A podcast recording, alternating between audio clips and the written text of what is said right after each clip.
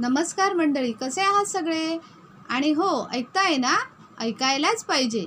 मी सौ तेजल गुरुनाथ ताम्हणकर आपल्यासाठी घेऊन आले आहे एक विज्ञान कथा. कथेचे नाव आहे इच्छा तिथे मार्ग. मित्र हो वेडी माणसंच इतिहास घडवतात. वेडी म्हणजे ती काही खरंच वेडी नसतात तर त्यांना ओळखण्याची क्षमता आपल्यात नसते. ज्यांची जिद्द कामाप्रती ओढ कठीण प्रसंगांना तोंड देण्याची क्षमता आपल्याला भारावून टाकते अशाच एका वेडा ठरवल्या गेलेल्या शास्त्रज्ञाची म्हणजेच मायकेल फॅरेडेची ही कथा. मित्रांनो आपण शाळेत फॅरेडेचे नियम शिकतो की नाही? तो विश्वविख्यात भौतिक शास्त्रज्ञ मायकेल फॅरेडे हा इंग्लंडचा. इंग्लंडच्या बकाल वस्तीत अठरा विश्व दारिद्र्य असणाऱ्या घरात फॅरेडेचा जन्म झाला. बालपणी बोबडे बोलणाऱ्या फॅरेडेची शाळेत त्याचे मित्र टर उडवायचे. शिक्षकांकडे यावर काहीही उपाय नव्हता. बाराव्या वर्षी नाईलाजाने फॅरेडेने आईच्या सांगण्यावरून शाळेला रामराम ठोकला परिणामी फॅरेडेचे औपचारिक शिक्षण तेथेच थांबले. तेराव्या वर्षापासून पुस्तक बांधणीच्या एका दुकानात फॅरेडे काम करू लागला. रोज कैक पुस्तकांची तो बांधणी करी आणि रात्री तीच पुस्तके वाचत असे. एके दिवशी त्याच्या वाचनात आलेल्या एका पुस्तकामुळे तो विद्युतशास्त्राच्या प्रेमातच पडला आणि पुढे हेच विद्युतशास्त्र त्याचे जीवनसाथी बनले. एकदा काय झाले फॅरेडेच्या कामावर खुश होऊन त्याच्या मित्राने रसायनशास्त्रज्ञ हम्पी देवीच्या व्याख्यानाचे तिकीट भेट दिले. आकाशस्थ विजेवरील संशोधनावर डेवी बोलले होते.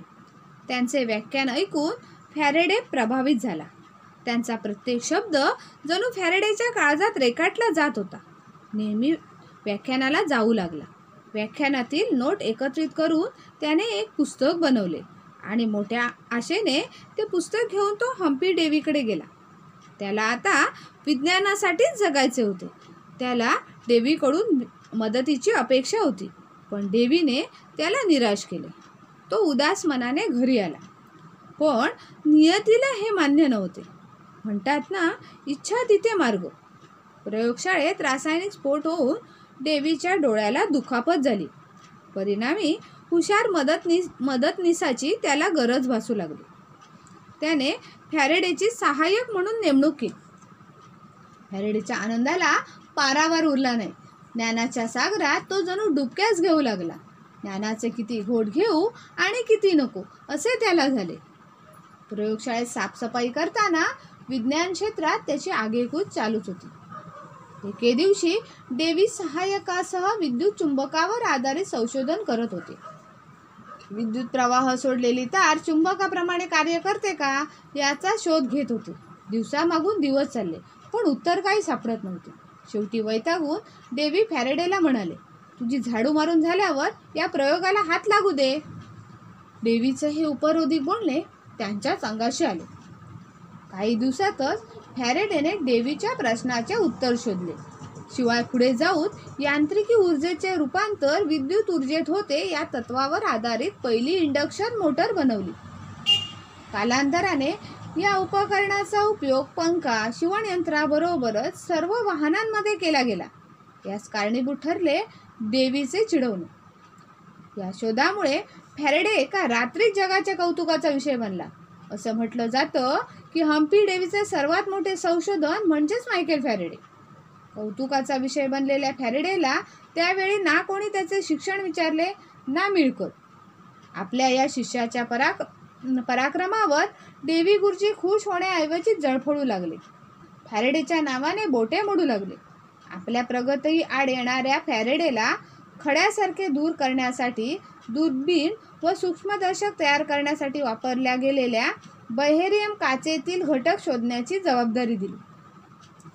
देवीच्या मदतीशिवाय चिकाटीने चार वर्ष काम करूनही त्या काचेतील घटक डे फॅरेडेला काही शोधता आला नाही. मात्र तो तुकडा त्याने कपाटामध्ये जपून ठेवला. अठराशे एकोणतीस साली डेव्हीच्या मृत्यूनंतर मायकेल फॅरेडे डेव्हीच्या प्रयोगशाळेचा प्रमुख झाला. गतिमान चुंबक हा विद्युत निर्माण करतो. त्यातूनच त्याने विद्युत जनित्राचा शोध लावला. त्यामुळे भौतिकशास्त्रात फॅरेडेचे नाव सुवर्णाक्षराने लिहिले गेले. फॅरेडेने प्रकाशाचा विद्युत चुंबकाशी असलेला संबंध शोधला. त्यांच्या डोक्यातून बहेरियम काच काही जात नव्हती. त्याने बहेरियम काचेचा तुकडा वापरून प्रकाश एकतरंगी होऊन एका दिशेने जातो हे सिद्ध केले आणि यातूनच ध्रुवीकरण संकल्पनेचा जन्म झाला. ब्रिटिश सरकारने फॅरेडेकडे रासायनिक हत्याराच्या उत्पा उत्पादनासाठी मदत मागितली. पण नैतिक कारणांचा हवाला देत त्याने ती नाकारली. असं म्हटलं जातं की फॅरेडे देवीचा शिष्य म्हणून आला आणि गुरुपेक्षा मोठा झाला. पंचवीस ऑगस्ट अठराशे सदुसष्टला हा विद्युत दिवा मावळला. पण जाताना मात्र सर्व जगाला प्रकाशमान करून गेला. फॅरेडेच्या जीवनकार्याचं कौतुक करताना डॉक्टर कलाम आदराने म्हणतात की फॅरेडेच्या शोधावर आधारित आजच्या इलेक्ट्रिक्स व कम्युनिकेशन सिस्टीममुळे दूरस्थ आकाशगंगेतील एलियनशी संवाद साधता येईल. कष्ट प्रामाणिकपणा चिकाटीच्या जोरावर फॅडे फॅरेडेने अशक्यप्राय बाबी शक्य करून दाखवल्या.